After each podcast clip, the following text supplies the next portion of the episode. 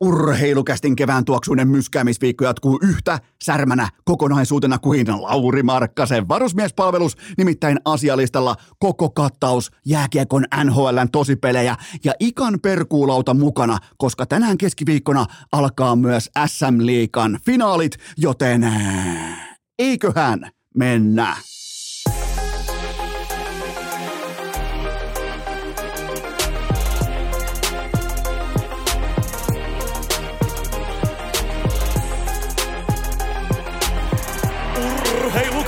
Kevätkausi. Salvoksen pihastudiossa Eno Esko, tuottaja Kope ja Pikku Taavetti. Tervetuloa te kaikki, mitä rakkahimmat kummikuuntelijat. Jälleen kerran urheilukästin kyytiin on keskiviikko 19. päivä huhtikuuta ja se on, kuulkaa, kylmä, se on kaunis, se on vastaan sanomaton fakta, että Kasperi fucking Kapanen on absoluuttinen Nero. Hän on Nero, miettikää, ensin samana maanantaina ilmoittautuu etänä armeijaan. Välittömästi ilmoittaa myös sen päävalmentaja Jukka Jaloselle ja GM Jere Lehtiselle, että hei kundit, kuulkaa, mä voisin harkita, että mä tuun kuukauden ennen MM-kotikisoja pelaamaan jotain äh, Keniaa ja Itä-Timoria vastaan jääkiekkoa harkkapeleihin, että itse asiassa kuulostaa tosi hyvältä idealta, mitä kaikki NHL-pelaajat haluaa edustaa, nimenomaan leijonia, jotain, jotain tota...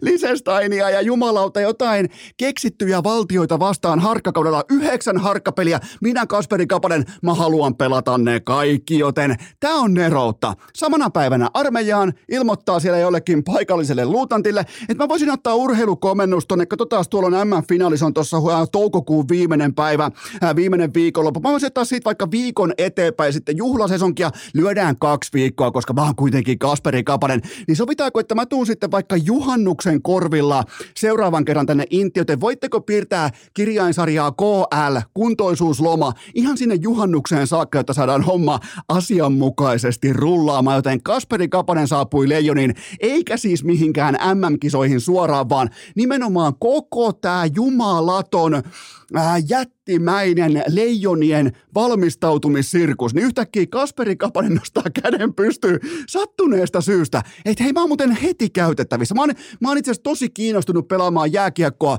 tyyliin niin kuin kolme, kolme päivää kauden päättymisen jälkeen. Mä haluan tulla välittömästi pelaamaan jääkiekkoa nyt sitten. Mä, mä ilmoittanut, mä haluan pelata varsinkin Norjaa vastaan, mä haluan pelata ennen kaikkea mä haluan pelata Espanjaa vastaan, mä haluan pelata, mä haluan pelata San Marinoa vastaan, joten tässä sitä nyt ollaan. Kasperi Kapanen, koskaan aiemmin et ole kuullut tätä lausetta urheilukästin historiassa.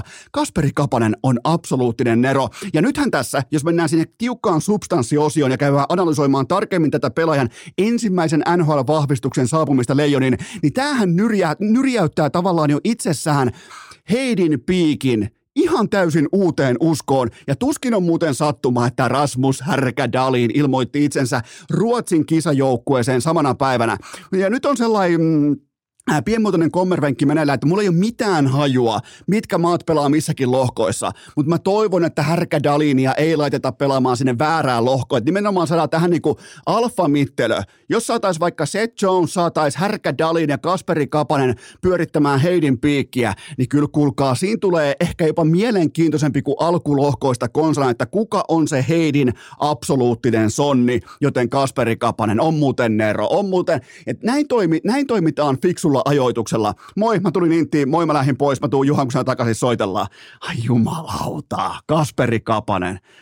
Armeijat ja leijonat kaikki samaan lauseeseen. Miettikää, jos koskaan kuvitellut, että nämä samat ylipäätään Kapasen kohdalla mikään ryhtiin liittyvä asia tulee samaan lauseeseen tai mikään kuria tai järjestäytymistä vaativa asia ikinä tulee edes samaan kontekstiin Kasperi Kapasen kohdalla. Ja nyt vielä molemmat samaan maanantaihin. Mutta mennään kuitenkin maanantain tai tavallaan tämän viikon, tämän kevään, tämän kesän, tämän vuoden kuumimpaan puheenaiheeseen. Se on totta kai se, että Lauri Markkasen armeija sesonki. Se on kulkaa käynnissä. Mä en olisi koskaan voinut kuvitellakaan, että armeija voi vielä näin 19 vuoden jälkeenkin olla jotain näin mielenkiintoista omakohtaisesti. Jumalauta, löikö muuten Alokas Markkanen jopa kantapäät yhteen, kun koetti parhaansa mukaan ilmoittautua palvelukseen. Oli sellainen niin kuin, ihan orastava sellainen, vähän niin kuin ryhdinhaku, ihan vähän sellainen Call of Duty-tyyppinen ää, käskyjakotilaisuus. Sen jälkeen kantapäät yhteen ja sitten vielä suku nimitteli ää, tämän kyseisen kokelaan siinä ja ensin Ali kersantteli ja sen jälkeen suku nimitteli, joten kyllähän niin kuin, ää, Lauri Markkasen Battle of, niin kuin Battle of alapunkka, se on kerrasta ratkennut, joten tota, tämä on äärimmäisen mielenkiintoista seurattavaa, mutta mitenpä tämä muuten tämä shokkiuutinen, jonka siis raportoi paikan päältä Yle, Maikkari, Iltalehti, Iltasanomat, Helsingin Sanomat, ihan jokainen suomalainen media, mitä olette mieltä tästä sokkiuutisesta? Lauri Markkanen ei ole koskaan juossut Cooperin testiä, niin mä nyt kysyn teiltä, te olette Suomen kansalaisia. Pitääkö meidän Suomen kansana ottaa Lauri Markkaselta jo etukäteen pois tuleva vuoden urheilijatitteli, koska hän ei ole ikinä juossut Cooperin testiä, mutta mä teen tässä kohdin myös miehen työn. Äh, mä menen kuulkaa tässä, juuri nyt kun mä lopetan tämän segmentin. Mä kirjaudun sisään mun Kulpetin pelitilille ja aloitan, mä ihan kylmästi vaan avaan sieltä asiakaschatin. Mä menen vaatimaan Kulpetilta kohdetta, missä pääsee veikkaamaan sitä, että juokseeko Lauri Markkanen jonkun tietyn metrirajan yli Cooperin testissä. Mikähän muuten voisi olla over-under-linja?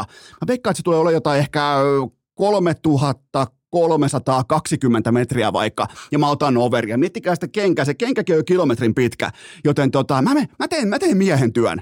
Mä menen Kulpetin asiakkaana vaatimaan tällaista kohdetta, että paljonko Lauri Markkanen juoksee Cooperin testissä, meneekö se yli vai ali jonkun riman, koska tää on äärimmäisen mielenkiintoista. Mä en yhtään osaa sanoa. 213-senttinen jätkä, painaa varmaan jonkun 105, 6, 7 kiloa, ei muuten liiku mitenkään kauhean niin kuin kestävyysjuoksijamaisesti, kestävyysjuoksijamaisen enkelimäisellä askeleella, joten tästä tulee muuten mielenkiintoinen otatus. Siihen vielä joku Janne Ukonmana ajamaan fillarilla ympyrää siihen viereen ja kaikkialla muualla toki kuin eläintarhan urheilukentällä ja Ai ai, tästä tulee mielenkiintoa. Mutta tota, Lauri Markkanen siis on nyt Suomen valtion turvassa. Hän on Suomen puolustusvoimien oma poika. Ja täytyy myöntää, että ikinä ei olisi voinut käydä puolustusvoimille näin hyvää brändilähettilästä kuin Lauri Markkanen. Hän voisi nyt jo ottaa kipsut ja kapsut mukaan sieltä ehkä jopa pleikkari messiin Kimi Räikkösmäisesti ja lähteä sieltä pois. Ja puolustusvoimat on ottanut aivan järkyttävän PR-loikan pelkästään Lauri Markkasen johdosta. Äh, mutta mä koen myös, että mun vastuulla on tietyllä tapaa haravoida sosiaalista mediaa. Mä oon poiminut teille mun suosikkikommentit USAn NBA-somesta. Ootteko te valmiita? Koska siellä suhtaudutaan armeijapalvelukseen hitusen verran eri tavalla kuin meillä täällä Suomessa. Joten nyt kun te olette valmiita, mä oon ottanut parhaat kommentit, mitä mä oon löytänyt NBA-somesta ympäri tuolta Ameriikkojen. Ensimmäinen sitaatti kuuluu näin. Rukoilen Laurin ja hänen perheensä puolesta, että hän tulee elossa takaisin. Siis, siis, siis, mistä? Mistä Lauri tulee elossa takaisin? Sotilaskodin pullakahveelta. Mistä se tulee elossa takaisin? Sitten seuraava sitaatti. On surullista, että Markkanen pakotetaan tarttumaan aseisiin näin nuorena. Niin, ja, ja kun tämä on amerikkalainen tämä kommentoija, niin siinä on tietty paradoksaalinen ristiriita olemassa, koska Amerikassa sen sijaan jo pienet lapset suorittaa joukkoampumisia. Niin tämä on huolissaan siitä, että Markkanen aikuinen mies, kahden lapsen isä, lähtee armeijaan ja heittomerkeissä pakotetaan tarttumaan aseisiin. Ja sitten mun oma suosikki, oletteko te valmiita? Tähän te, te, teidän, jos te ette ole tähän valmiita, niin, niin teiltä lähtee kaikki kuntoisuuslomat pois. Joten tämä kuuluu näin, mun on pakko sanoa tämä englanniksi. The few, the proud, the Markkanen. Kaikki tietää, mistä on kyse. Nimenomaan USA merijalkaväen mainos. Harvat, ylpeät, Marine, ai saatana, joku oli tehnyt tämmöisen julisteenkin tuonne internetin syövereihin, missä Markkanen on nimenomaan merijalkaväen sotilas ja hän on niinku yksi harvoista, yksi ylpeistä. Hän on Markkanen, joten jos täällä Suomessa lähtee medialla ehkä vähän laukalle. Toki ne vastaa meidän mielenkiintoa. Mä oon, mä oon ihan vilpittömästi kiinnostunut siitä, että miten Markkasen menee Intissä, joten meidän turha tään naureskella, että siellä on mediaa paikalla. Lauri Markkanen on koko Suomen kirkkain supertähti, mitä tulee urheiluun. Saattaa olla jopa ihan kirkkain supertähti globaalisti. Kaikki muutkin alat mukaan lukien, joten tota, tämä on mielenkiintoista. Mutta kyllä tuolla Jenkeissä, niin kyllä siellä, siellä on vähän hakemista vielä se, että mitä tarkoittaa Suomen armeija – Ja mitä tarkoittaa vaikka, kun kaikki, nehän tietää totta kai, kun USAssa ää, värväydytään armeijaan, se tarkoittaa sitä, että sä kouluttaudut sitä varten, että sut laitetaan johonkin operaatioon vaikka Afganistaniin tai Irakiin tai mihin tahansa – niin siellä kuvitellaan totta kai, että Lauri Markkanen ensin kuukauden verran koulutetaan ja sen jälkeen hän löytää itsensä vaikka, sanotaan vaikka Ukrainan rintamalta. Et siellä on ihan, ja tämä ei ole mitään vitsailua. Se on siis ihan oikeasti se olettamus on siellä tämä. Eikä siis ihme, että Lauri Markkanen joutuu rauhoittelemaan Utah Jazzin mm, organisaatiota.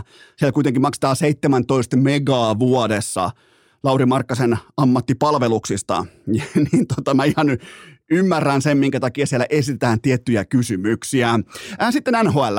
Mä kysyn teiltä tässä kohdin, että kun mennään tähän NHL, muistakaa muuten pallomeri.net. Mä lähden tota, matkajohtajaksi Stanley Cupin finaaleihin, muistakaa pallomeri.net. Nyt taitaa muuten pikku taavettikin ilmoittaa, että nyt voisi heräillä, että jos mulla on tässä nimittäin itkuhälytin pitkästä aikaa vieressä, koska jotenkin sellainen kulkupäivän olo, kulkupäivän tunne, että tänään kulkee, katsotaan joudutaanko heittämään tähän kohtaan pieni tauko. Se on vähän siinä ja siinä ehinkö kysyä teiltä, kaikkia jännittää. Tämä on muuten ajan tuhlaamista. Tämä on nimenomaan sitä, mitä urheilukästä ei tee, eli tuhlaa aikaa. Niin tuota, mä kysyn teiltä, Oletteko koskaan ollut järvellä, kun se kaatosateen veitsellä leikattu raja lähestyy? Sen kuulee, sen näkee, eikä sitä voi mitenkään estää – aivan samalla tavalla lähestyy tällä hetkellä debatti siitä, että onko Conor McDavid sittenkään maailman paras jääkiekkoilija. Tämä on ihanaa aikaa. Mä rakastan tätä aikaa, mutta tässä välissä on pakko heittää käärien kiekasu, koska pitää hakea pikku McTavetti pois nukkumasta. Ja sen jälkeen mä kerron teille, että mitä helvettiä tapahtuu yhden ottelun otannalla ylireagoivassa jääkiekkokansassa. Urra! Urheilukääst! Pitäkäämme jatkossakin siitä kiinni, että Flyers.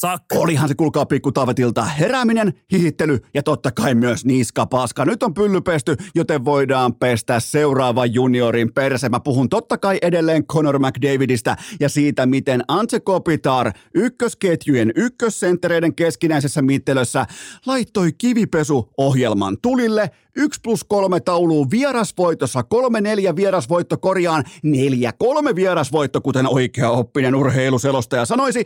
Ja siihen 1 plus 3 kun taas McDavid, kiikarit, McDavid kiikarit. Siellä ei nimittäin ihan hirveästi kiikarimatseja ole tähän kauteen. Ja nyt mitä jälleen kerran saadaan tämä kunnon ralli, sama juttu kuin vuosi sitten, kaksi vuotta sitten, kolme vuotta sitten kuplassa, missä tahansa. Aina saadaan sama debatti käyteen siitä, äh, tavallaan käyntiin siitä, että onko McDavidistä minkäänlaiseksi playoff-ratsuksi. Okei, viime keväänä ehkä jo nähtiin, että no kyllä siitä itse asiassa voi ihan ok-tason pelaaja tulla myös keväisin, mutta meillä on nyt heti ekan ottelun jälkeen hyvä, ettei treidatkaa McDavid ulos kupongit vetämässä. Joten tämä on se tilanne, mutta mä nostan hattua. Mä haluan nostaa hattua. Mä en nimittäin antanut yhtään minkään näköistä saumaa Los Angeles Kingsille, enkä anna vieläkään, koska mä katsoin tämän pelin, mutta Anse Kopitar, vanha kahden Stanley Cupin hevonen, 1 plus 3 tohon ja Conor McDavid rintatasku alkuun, joten se on aina statement, se on aina, sitä ei voi ikinä mitenkään, kun pelaa johtava pelaaja, vaikka onkin jo veteraani, vaikka varmaan ne parhaat äh, äh, slovenialaispäivät on jo nähty jääkiekon NHL hänen osaltaan, niin silti kun pystyy tällä tavalla viikkaamaan koko lajin kirkkaimman supertähti, äh, supertähden rintataskuunsa, niin se on mun mielestä aina se on puhutteleva statement. Äh, ja mm, eikä siis nyt ei, ei tarvita mitään muuta kuin McDavidiltä yhdet kiikarit, niin se on siinä. Mitään muuta ei tarvita liki 70 uunin ja yli 150 tehopaunan runkosarja. Se on kerrasta mu- muinaishistoriaa. Tavallaan Ää, tätä on NHL-jääkekon koko sielu. Ylireagointi ja ihan kaikki tuntemukset mestari, mestaruusparaatin ja absoluuttisen montun pohjan välillä. Tähän kykenee vain mun papereissa. Ehkä tietyllä tapaa jalkapallofanit voi varmaan sama, samaistua, mutta kyllä mun täytyy sanoa, että kyllä lätkäfanien ylireagointipotentiaali, se on aivan täysin korvaamaton uusiutuva luonnonvara tässä urheiluplaneetalla. Se on ihan totta. Ää, tota, kun pohditaan, totta kai, nyt on siis, n- nythän on jos, jos ei tietenkin korteissa se esillä, että McDavid pitää kaupata ja mietitään sitä, että milloin Miro Heiskanen ja Hintsi ja koko Dallasin suomalaislegiona tulee leijoni ja, ja miten Philip Gustafsson pystyy haastamaan Antti Raannan Stanley Cupin finaaleissa, niin, niin tota, mä lupaan teille tässä kohdin kuitenkin ylireagointien keskellä yhden asian. Merkitkää kalenteriin keskiviikko, torstai, yö. Conor McDavid Hän tuo nimittäin elävän helvetin tonne kotikaukalonsa otteluun numero kaksi. Mä kirjaan nyt jo Kulpetin liuskalle kohteen McDavid yli kaksi ja puoli tehopistettä. Tää on se ilta, kun lyödään statementti pöytään, koska nyt hänen pylly on pesty. Siellä tuli niskapaskat housuun ja siellä oli vielä Antse Kopitar, vähän niin kuin Fajan asemassa, ottaa sen vaipan siitä pois ja pesee pikku Connorin pyllyn. Mutta tää jätkä, toisin kuin toistaiseksi vielä pikkutaavetti, tää McTaavetti, nimenomaan tämä koko lajin historian, kaikkien aikojen merkittävin yksittäinen supertähti hyökkäys suuntaan. Hän ottaa tämän ottelusarjan aivan täysin reppuselkään tästä hetkestä eteenpäin, ja Los Angeles Kings ei voita enää peliäkään. Ei olisi ansainnut voittaa tätä ekakaan, mutta upeaa, että voitti. Ja vielä millä tavalla Joonas Korpisalo, minkä takia hänet hankittiin tätä suoritusta varten, tätä statement-ryöstöä varten. Joonas Korpisalo, vaikka meni kolme omiin, niin oli ehdottomasti Kopitarin ohella koko ton kentän merkittävin yksittäinen pelaaja, mutta se ralli on ohi, se on taputeltu, McDavid laittaa semmoisen sirkuksen pystyyn kakkosmatsiin. Laittakaa, laittakaa, te, laittakaa jo torstai aamutalteen. Te tuutte heräämään lööpeihin, missä puhutaan McDavidin todennäköisesti hattutemppuillasta. Puhutaan McDavidin 3 plus 2 tyyppisestä otatuksesta. Se, se on ihan pommin varma juttu, joten näin vastaa fiaskon jälkeen suurpelaaja. Ja Conor McDavid, vaikka te olette jo treidannut hänet pois, vaikka te nostatte kohta sinne äh, lajin parhaaksi vaikka Nathan McKinnonia ja kumppaneita, niin muistakaa se, toi jätkä on aivan omalla planeetallaan, kun puhutaan jääkiekkoilijoiden laadusta. Joten tämä on myös se merkki, kun torstai-aamuna me huomataan, että ai niin se muuten olikin. Conor McDavid on absoluuttisesti paras. Urheilukääst! Kryptoveljet! Top G-armeija! Ja CR7 fanipoja. Kaikki mukaan laulamaan tässä kohdin nimittäin Guess? Again. Kyllä vain Linkosua on voimakkaasti back nimenomaan tähän kevääseen. Kattokaa taivaalle aurinko paistaa. Mitä Linkosuolla on logossa? Kyllä vain aurinko. Kaikkien aikojen dipattavin snäkki on nyt kaupoissa. Ja mikä parasta, Linkosuo on lyönyt hynttyyt yhteen poppamiehen kanssa. Ja ennen kaikkea tämä chili juusto snäkki. Ei herra jumala. Se on jopa niinku, äh, se on hitusen verran jopa liian hyvää. Mun on pakko nostaa kättä pystyä, että se dipattuna oikein, se on aivan liian hyvää. Joten se on rap kapea, se on rukinen, se on tulinen. Mä annan sille erittäin vahvan suosituksen. Etsikää kaupasta sellainen linkosuon snäkkisäkki, missä lukee nimenomaan nämä sanat. Chili, juusto, snäkki. On muuten hieno pussi, muuten erottuu hitusen verran kauniisti sieltä hyllystä. Joten kun mietitte vaikka jotain matsi eväitä NRin playereihin tai kohtulee vaikka sitten äh, koti MM-kisoja, mitä tahansa formulaa, niin ottakaa testiin linkosuon. Se on kuulkaa kotimainen yhtiö, se on kuulkaa kotimainen työnantaja. Ottakaa testiin tehtiin nimenomaan chili, juusto, snäkki, siihen joku kiva itelle optimoitu dippi, niin se on kuulkaa luvattu maahan kertalaakista. Ja muistakaa, oh snack, se puree takaisin, nimittäin nämä on myös erittäin tulisia. Lisätiedot osoitteesta linkosua.fi. Tähän kylkee myös toinen huippunopea kaupallinen tiedote, ja sen tarjoaa Abloy. Kaikki tietää homman nimen Dorman L3. Ei tarvitse sanoa mitään. Kaikki tietää, kun mä sanon Dorman L3, kaikki tietää, mitä tarkoitan laatua, luotettavuutta, helppokäyttöisyyttä, kaikkea tätä.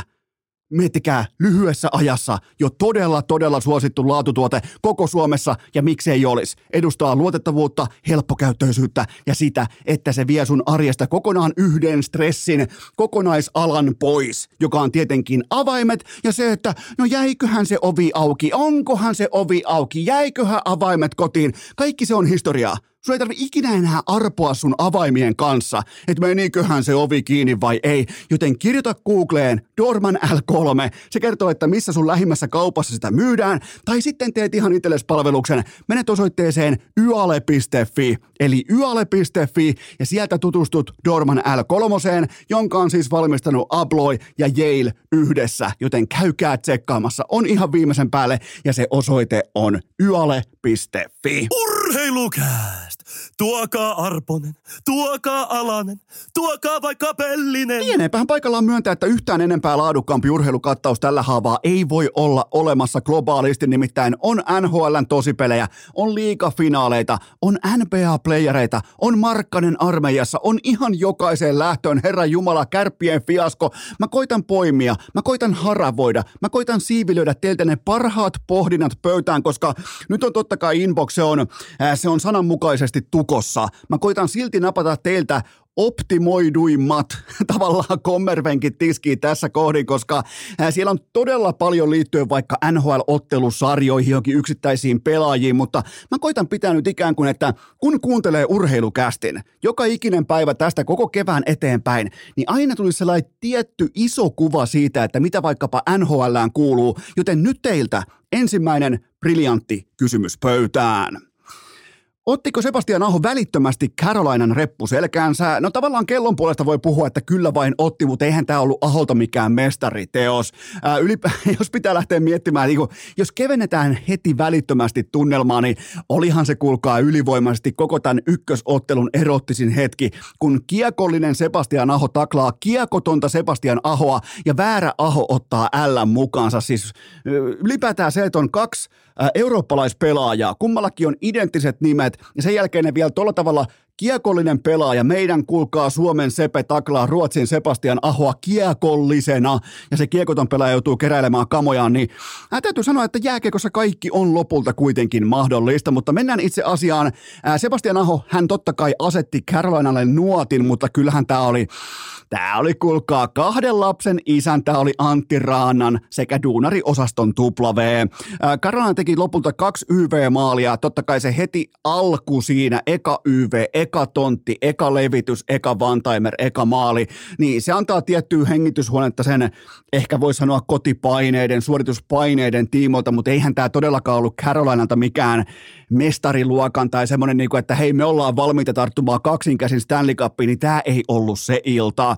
Antti Ranta puolestaan pelasti about suurin piirtein kaksi ja puoli kaappia, ehkä kaksi kaappia, joten tota, ja muuten sitä muuten nostaa hattua, että Antti Rannan ainokainen päästetty oli muuten sitten ihan ehta OTK, omin työnnetty kiekko. Oliko jopa tällainen hiljainen nyökkäys kummikuuntelijoiden suuntaan, että hei, vanha hevonen tietää mistä on kyse. Jos aikoo päästää maalin ja tietää, että voittaa, niin se voi tehdä ihan yhtä hyvin OTKlla, koska jos ei ota yhtään OTKta, niin silloinhan pelaa toisin sanoen nollapelin tohon kohtaan. Ja sen jälkeen alkaa mediamyllytys, alkaa lööpit laulaa, alkaa odotukset nousta ja kaikki tämä, niin kahden lapsen isä, veteraani maalivahti, kymmenen vuotta Jeesus-moodista Porin ässien paidassa, hän muisti, että otanpa tohon kohtaan yhden OTK, peli päättyy 2-1, ei mitään hätää, mennään kohti ottelua numero kaksi. Ähm, t- t- paremmasta joukkueesta, voidaan puhua paremmasta joukkueesta ottelun numero yksi kohdalla sen verran, että siitä ei ole mitään epäselvää. Islandersin peli kuolee joka ikinen kerta hampaattomien kanukkien vaihtoihin.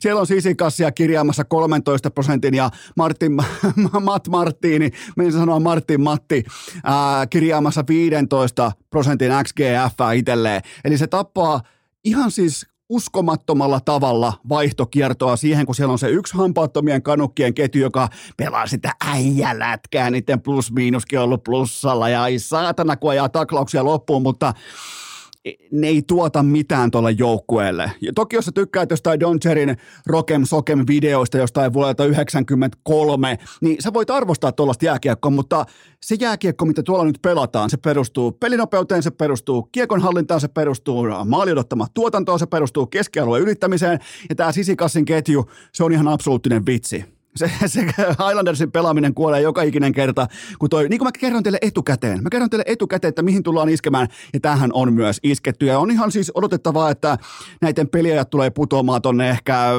kuuden, viiden minuutin akselistolle siitä syystä, koska toi ketju on yksinkertaisesti pakko pystyä piilottamaan tuolta jäältä. Niiden muut ketjut tekee ihan laatutyötä. Nyt varsinkin oli se iskun paikka. Nyt oli se ryöstön paikka. Siellä tehtiin laatutyötä.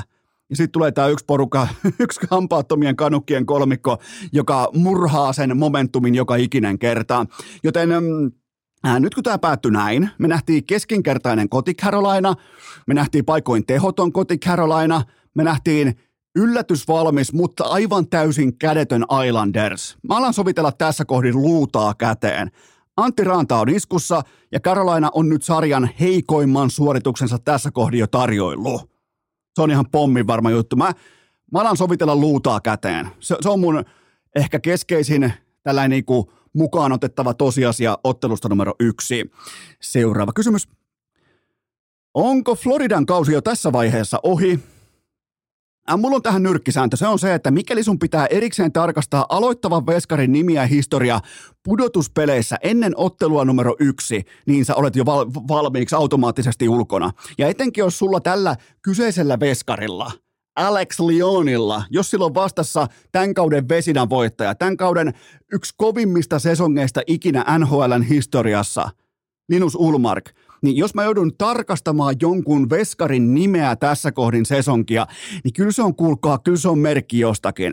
Eli Alex Leon kiskas pöytään tulikuuman runkosarjan lopun, okei, se on, mä nostan siitä hattua, välttämättä Panthers ilman hänen urotekojaan ei olisi edes tosipeleissä, niin kuin myöskään ei olisi.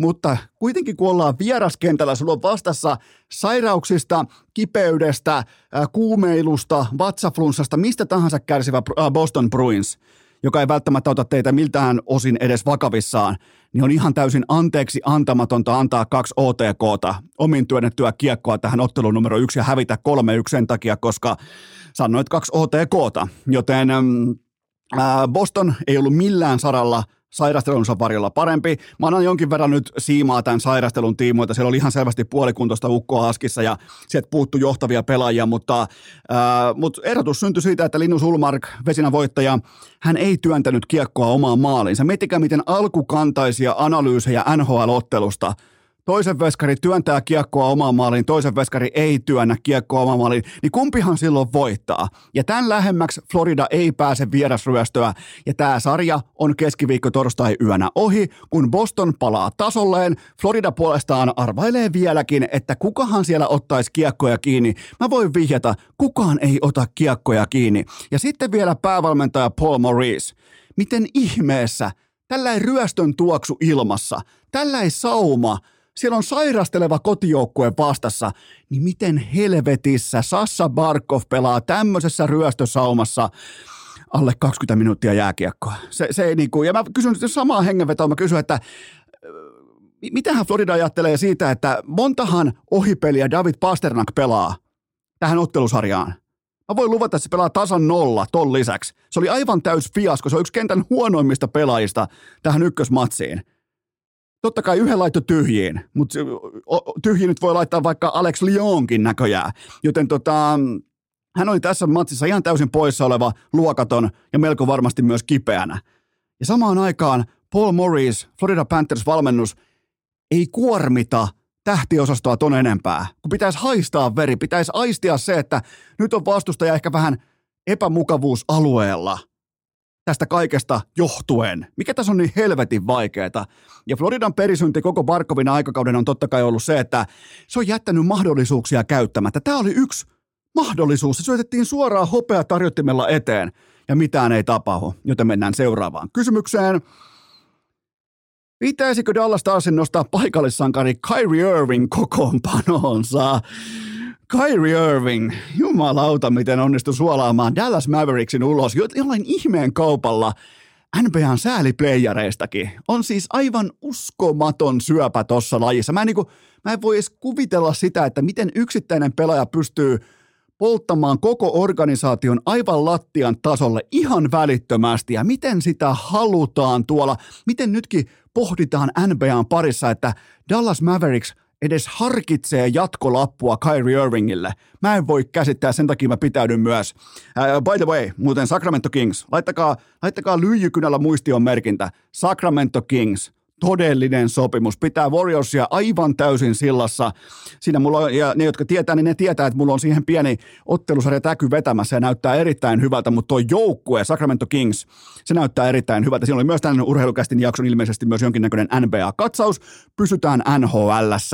Ää, tällaista, niin kuin nähtiin Dallas Minnesota ottelu numero yksi, tällaista se playoff-jääkiekko on. Philip Gustafsson torjui tasakentällisin jokaisen kiekon ja se pelasi siinä katsannossa, oli nimenomaan tasakentällisjääkiekossa. Hän pelasi pelkästään siinä otatuksessa 42 torjunnan nollapelin. Ja mun mielestä on Pakko nostaa esiin Minnesotan kyky pysyä pelitavassaan kovankin paineen keskellä. Ja totta kai Markus Johansson, siis kapelimestari, oikein ei pääse liikkeelle, oikein ei dynamiikka luistelussa riitä, no okei, välttämättä ei ole koskaan riittänyt. Ihan siis kapelimestari kiekollisena. Aivan loistava ottelu häneltä, vieras matsi tähän kohtaan ottelu numero yksi. Ja oli muuten sitten ihan kohtalaisen likainen pelkuritaklaus Matt Dumpalta, Joe Pavelskia päähän. Eli tuut kolmantena pelaajana mukaan tilanteeseen sieltä puun takaa, sieltä pusikosta. Ihan sama kuin taklaisit selkää, mutta nyt tullaan vaan, tullaan maskista ja vedetään ihan suoraan päähän. Ja kuitenkin Matt Dumpa pelasi tuossa ottelussa 38 minuuttia, Joe, pa- Joe Pavelski vietiin tota jalateella, jalateella paikalliseen päijät keskussairaalaan, joten tota, eh, se oli pelkusitaklaus, se oli likainen taklaus, mutta se on playoff jääkiekkoa. Ja Minnesota voitti jääkiekkoottelun. Joten kyllä jos Joe Pavelski ei pysty pelaamaan, niin toi näytti muutenkin niin hapuilevalta toi Dallas Starsin maalin edustoimet, kun siellä ei ole sitä uskomatonta kykyä osua jokaiseen kiekkoon, voittaa riparitilanteita, voittaa positioita, voittaa sisäpuolta itselleen, niin niin kyllähän se vähän sitten hapuilulta kuitenkin näyttää. Ää, mutta tässä nyt kuitenkaan mun mielestä ei kannata vielä lähteä raivaamaan Dallasin suomalaislegionalle le, leijonien pukukopista tilaa, koska se oli parempi joukkue, se otti L mukaan sen, ja tästä ei voi mitään muuta tehdä kuin mennä jutimaisesti eteenpäin, koska toi Dallasin peruspelaamisen laatu tässä ykkösmatsissa, se tulee ihan varmasti riittämään. Sitten ei ole minkään näköistä, ää, minkään näköistä, mulla on muuten pakko kaivaa vielä yksi tilasto tästä, jonka mä normaalisti kaivaisin nimenomaan tähän heti alkuunsa. Mä heitän tossa ton ää, erotuksen. Kyllä vain Joe Pavelski oli yhteensä ehti olla 10 minuuttia jäällä, kun taas hänet telonnut, tietoisesti telonnut Matt Dumba oli yli 38 minuuttia jäällä, joten tavallaan siitä voi jokainen laskea sen erotuksen, että mistä puhutaan, kun puhutaan nimenomaan tämmöisestä tietoisen likaisesta taklauksesta vastustajan täsmäaseeseen, niin jälleen kerran voidaan moralisoida, voidaan, voidaan kritisoida, voidaan vaatia isompia rangaistuksia, mutta toi tossa, se on pelkuritaklaus, se on, se on puun takaa tultu tietoinen telotusyritys, se on samalla myös playoff-jääkiekkoa haluttiin tai ei, joten tota, en mä, siltikään se mitä mä näin tässä ottelussa, niin en mä nyt ihan täyspaniikkinappulaa pohjaan painanut Dallas Starsin tiimoilta. Seuraava kysymys. Kävikö sokkimittari punaisella saakka, kun Timo Kunnari tiedotti, että Rasmus Ristolainen pitää MM-kisakieltäytymisputkensa sittenkin elossa?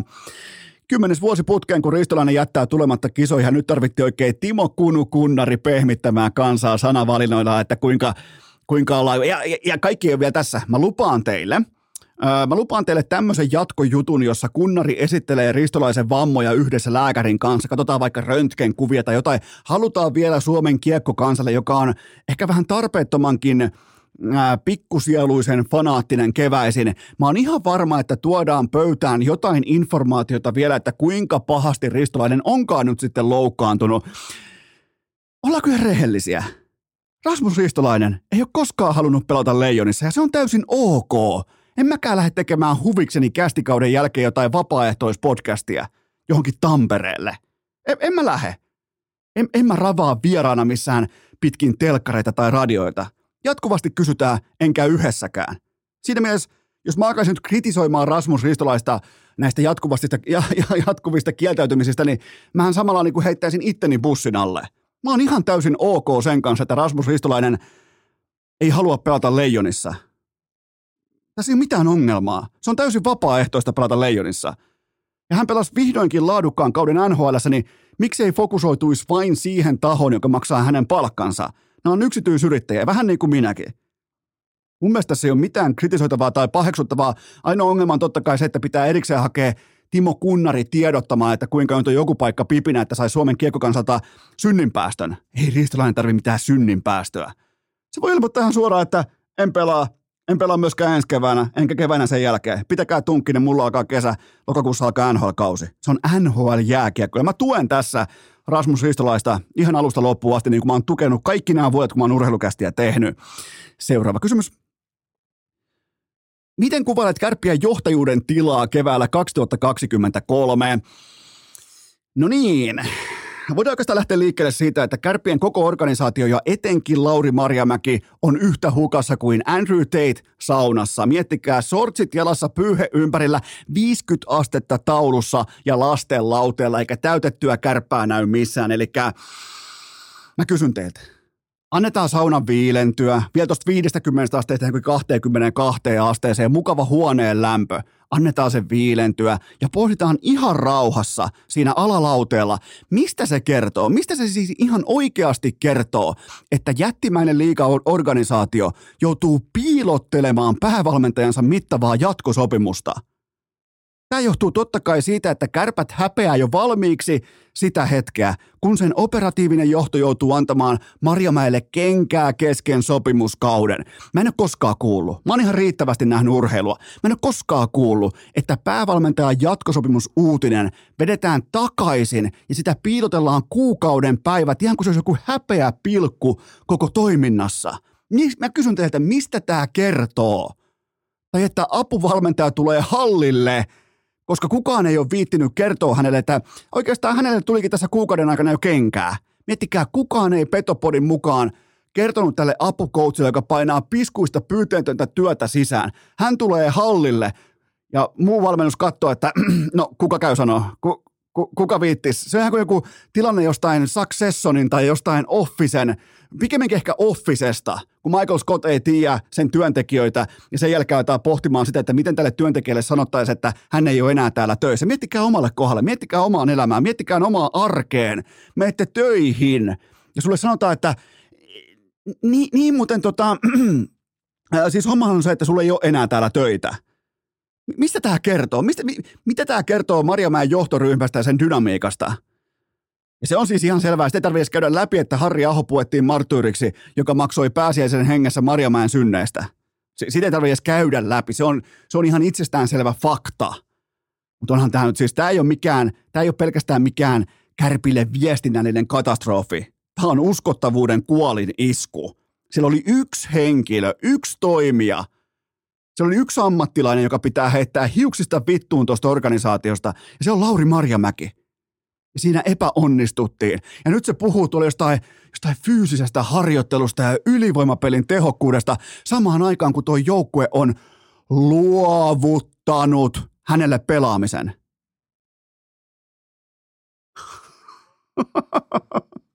kyllä, mä, kyllä mä saatana sanon. Seuraava kysymys. Kumpi taho saapuu lataantuneempana SM Liigan pronssimatsiin? Yksityiskoneella ympäri Lappia tuhannen kännissä rällännyt Ilves vai viikon Münchenissä ryypännyt IFK? Ja juurikin tästä on kyse. Mä toivon, että tämä ottelu pelataan sortseissa ja sandaaleissa. Mä toivon, että kumpikaan joukkue ei saavu paikalle ja pronssi jaetaan kilpailusääntöjen mukaan arvalla. Miettikää, kummallakin organisaatiolla on varaa jättää liput myymättä ja saada sakot silti maksettua ihan koska tahansa. Ei tunnu missään missään. Nyt olisi Ilveksellä ja IFKlla jättimäinen mahdollisuus edistää suomalaista urheilukulttuuria. Ja se tapahtuu siten, että ei mene paikan päälle pronssiotteluun, koska jos ne ei mene, se ei ole olemassa meidän mielissä. Se ei ole olemassa siellä jossain keskellä äh, upeata finaaliviikkoa. Silloin kun sitä ei ole olemassa, silloin se otetaan pois kalenterista. Mä toivon, että Tampereen Ilves ja Helsingin IFK, vaikka te hävisitte välierissä, teillä on silti sauma voittaa jotakin suurta. Ja se on se, että te voitte yhteisellä päätöksellä heittää koko pronssimatsin helvettiin kalenterista. Tehkää se. Te, jos tulee sakkoja, niin maksakaa ne sakot. Se on, se on jättimäinen urheilukulttuuriteko. Älkää menkö pelaamaan. Pysykää siellä Lapissa sillä yksityiskoneella. Miettikää, ihan niin rikkaita noin lätkänpelaajat ei kuitenkaan. Ne, ne, ne ei niinku ihan malttanut olla fleksaamatta yksityislentokoneella. Se oli hyvin lähellä, että melkein mentiin ikään kuin mediapimennossa yksityislentokoneella, mutta silti osalla vähän niin kuin lähti virtsa karkaamaan, että jumala, meillä on muuten yksityiskone, nyt on pakko laittaa someen kuvia. Kun taas sitten IFK ihan täydessä media hiljaisuudessa, täydessä niin kuin, miten voi sanoa, no, totta kai koko, me, koko media on saatana ma, ma, Markkasen kanssa armeijassa, mutta, mutta tota, IFK onnistui käymään Münchenissä ihan täysin kaikessa hiljaisuudessa. Jumala, se muuten, kyllä, joo, kyllä, mutta on, on. Toivottavasti, toivottavasti Ilves ja IFK ottaa tämän reppuselkää ja ei me pelaamaan. Mitä, mä en vaadi mitään muuta, älkää menkö paikalle, älkää pelatko. Se, se pelastaa tämän koko keissi. Se ottaa pois tämän häpeä tahran, jossa laitetaan playoff-joukkueet, jotka on jättänyt kaikensa kaukaloon välierissä. Me laitetaan vielä nöyryytettäviksi pelaamaan siitä, kumpi on vielä vähemmän huono näistä kahdesta häviäjästä – Ottakaa käyttöön vaikka toinen, toinen pelleilylaji, tai siis ihan täys olympiatasolla pelleilylaji, nyrkkeily. Siellä ei otella ollenkaan pronssimatsia, koska palautumisaika on liian lyhyt. No nyt totta kai tähän pronssimatsiin on valmistauduttu satana kuin Super Bowliin konsana puolentoista viikon odotuksella. Ottakaa se kokonaan pois. Ottakaa nyt Ilves ja IFK. Älkää menkö. Te voitte pelastaa tämän vielä. Tämä valta on nyt teillä. Kaikki li, liput vaan suoraan refundia, kaikki maksatte faneille kaiken takaisin ja näin poispäin. Älkää yrittäkökään tehdä penniikään rahaa tällä hevonpaskalla. Tää lähettäkää C-junut pelaamaan. Lähettäkää pelaajien vanhemmat pelaamaan – ihan mitä muuta tahansa kuin ykkös eturivin pelaajat. Joku, miettikää, joku puhuu, että Petri Kontiola on viimeinen pe... Hyi vittu, oikein puistattaa. Tähän kohtaan pieni tauko ja sen jälkeen Ikan perkuulauta. Urheilukääst! Ennemmin suora luovutus kuin nolorimpuilu. Aivan tuota pikautetaan yhteys Suomen Turkuun, mutta sitä ennen mulla on teille huippunopea kaupallinen tiedote ja sen tarjoaa Hokan juoksukengät kyllä vain hoka.com. Ai että mikä keli aloittaa juoksukausi sekä sileällä että ennen kaikkea metsässä. Lumet sulaa, mihin mennään juoksemaan? No poluille tietenkin ja Hokalta löytyy töppöset ihan kaikille alustoille. Mä juoksen Hokalla oikeastaan ihan sangen yksinkertaisesta syystä ja se on se, että Hoka palautti mut takaisin juoksulenkeille, juoksupoluille, ennen kaikkea poluille. Mä löysin mun jalkakipujen jälkeen kengän, joka toimii just mulla. Mä en väitä, että se toimii sulla, mutta mikäli sulla on vaikka jalkaongelmia tai juoksumaistuu puulta tai polve alkaa korottamaan, niin kokeile Hokaa. Mun ehdoton suosikki on Mafate Speed neloset ja nimenomaan vielä toi sinertävä vihreä uutukainen väri. Se on viimeisen päälle, joten Mafate Speed neloset. Jos mietit millä Eno juoksee, niin se on Mafate Speed neloset. Ja nimenomaan noi sinertävä vihreä uusi väri. Käy tsekkaamassa omas paikallisesta, nimenomaan kun sä etit hokaa. Käy siellä paikallisessa urheilukaupassa, pyydä, etsi hokaa, testaa hokaa, tai sitten ihan suoraan katsomaan koko se laaja, laaja, laaja mallisto osoitteesta hoka.com ja nyt ikan tulikuuman perkuulaudan pariin. Urheilukääst! Onko keltään sekään pois, mikäli Ika hyppää tässä kohdin mukaan? No fucking nobody! Se on kuulkaa keskiviikko ja se tarkoittaa tällä viikolla sitä, että Ikan perkuulauta on kanssamme voimakkaasti läsnä, koska liikan finaalit alkaa tänään keskiviikkona, joten nyt legendaarinen kysymyspari. Kuuleeko Turku, kuuleeko Ika? Hyvin kuulee aurinko, kuule paistaa. No aurinko tu- paistaa oikein porottaa. Jo taitaako olla tuolla ulkona lähes 20. Ei tu yllätyksenä. Miten Sika, tota, mikä on tällä hetkellä niin sanotusti keväisen kopukan tila, koska on, mietin nyt on NHLn playereita joka aamu yöhön. On yötä myötä ja se aamun perkuulauta, mä voin kuvitella, se on aika kuuma. Mä tiedän, sä tykkäät NBAsta, sitten tulee vielä liiga-finaalit, kaikki tää, niin, niin tota, mä nostan tämän koko vuoden parhaaksi ajaksi, niin ootko, ootko samalla kaistalla? Olen, että tällä äh, nikkarimaisittaa voi sanoa, hammer is hanging up and down.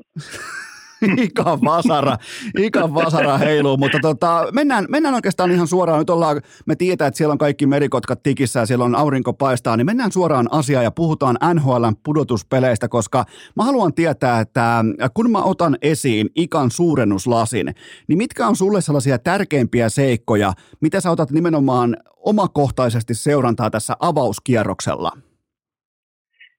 Ensinnäkin yleisesti ottaen mä aina tuolle nuorisolle, jotka unelmoi jonain päivänä lähtevä Pohjois-Amerikkaan, jotka on vähän siinä kintaalla, että pelaa B-junnuja, A-junnuja ja sitten osa pelaa liikassakin, niin mä heitän niille aina sellaisen pienen rapalan, että katsokaa noita tota ensimmäistä kierrosta.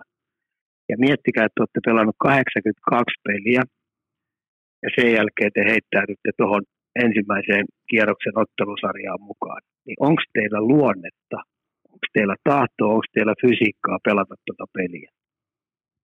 Se on, tota, se on tota- ensimmäinen. Se, o, miten muuten tällä hetkellä, jos mietitään vaikka, mietitään pelin vaadetta, niin jotenkin tuntuu, että tempotaito, tällainen pelinopeus, se on totta kai mennyt eteenpäin, mutta sitten kun mennään playereihin, niin kyllähän se ikan termein se myskääminen, niin mä en tiedä mistä se nostaa päätään, mutta kyllähän nyt taas kun on katsottu, meillä on tässä kohdin tiedossa, kun tiistaina tehdään tätä, niin meillä on tiedossa nimenomaan, mitä tapahtui avausyönä, niin kyllähän se myskäämisen määrä ja nimenomaan sellainen äh, henkisen alfaposition hakeminen, niin onhan se ihan täysin kiistatonta, niin onko siellä vaan sellainen, onko siellä sellainen nappula kopissa, mitä painetaan, ja tavallaan todetaan, että nyt muuten alkaa playoff-lätkä?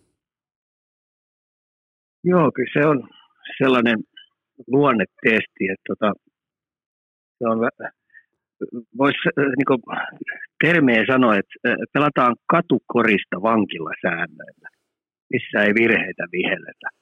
Ja tota, niin panttivankeja ei oteta eikä saa ottaa. Ja tota, jompi kumpi aina katkee jossain vaiheessa. Et kyllä se, tämä ensimmäinen kierros, niin se on kyllä hurjaa toimintaa.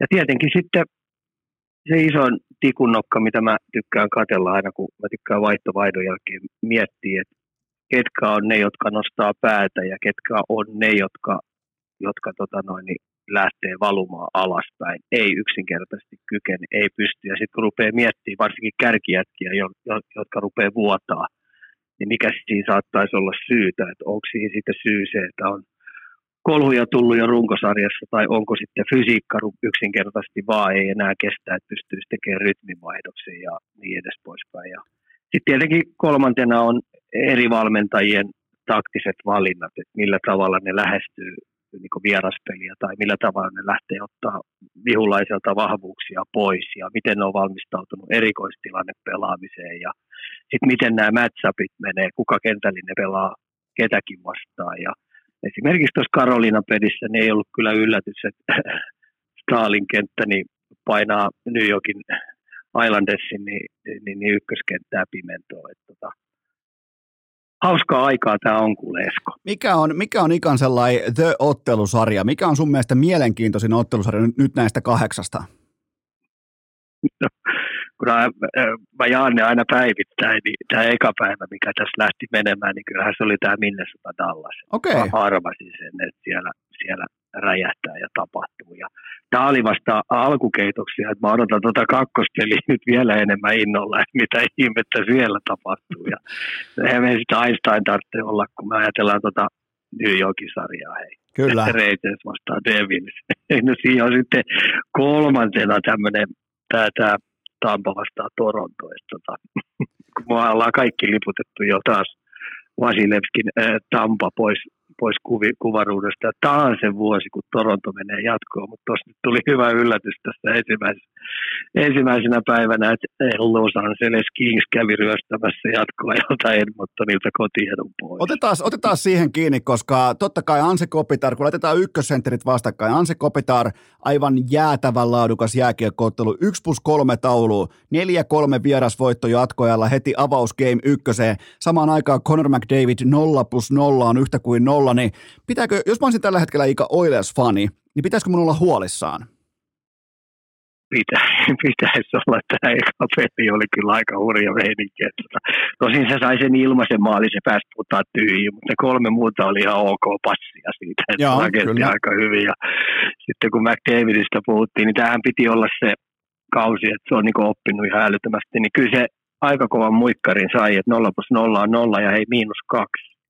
Kyllä. Että kyllähän niin katseet voidaan heittää siihen, siihen supertähteen, että tässä ensimmäisessä pelissä niin, niin, niin hän oli kyllä matkustajana ja Los Angeles Kingsin valmennustiimi oli tehnyt loistavan pelisuunnin, minkä kyllä olisi pitänyt kyllä McDavidikin tietää, että Kopitar ja Dano tulee tupla shadowta sieltä ja ne on valmistautunut koko aika siihen, että tila ja aika otetaan pois jo hyvissä ajoin ja koitetaan pysäyttää vauhtia – milloin missäkin kentän osa-alueella. Että, tota, hyvin oli tehnyt kotiläksyt. Ja hei, Korpisalo.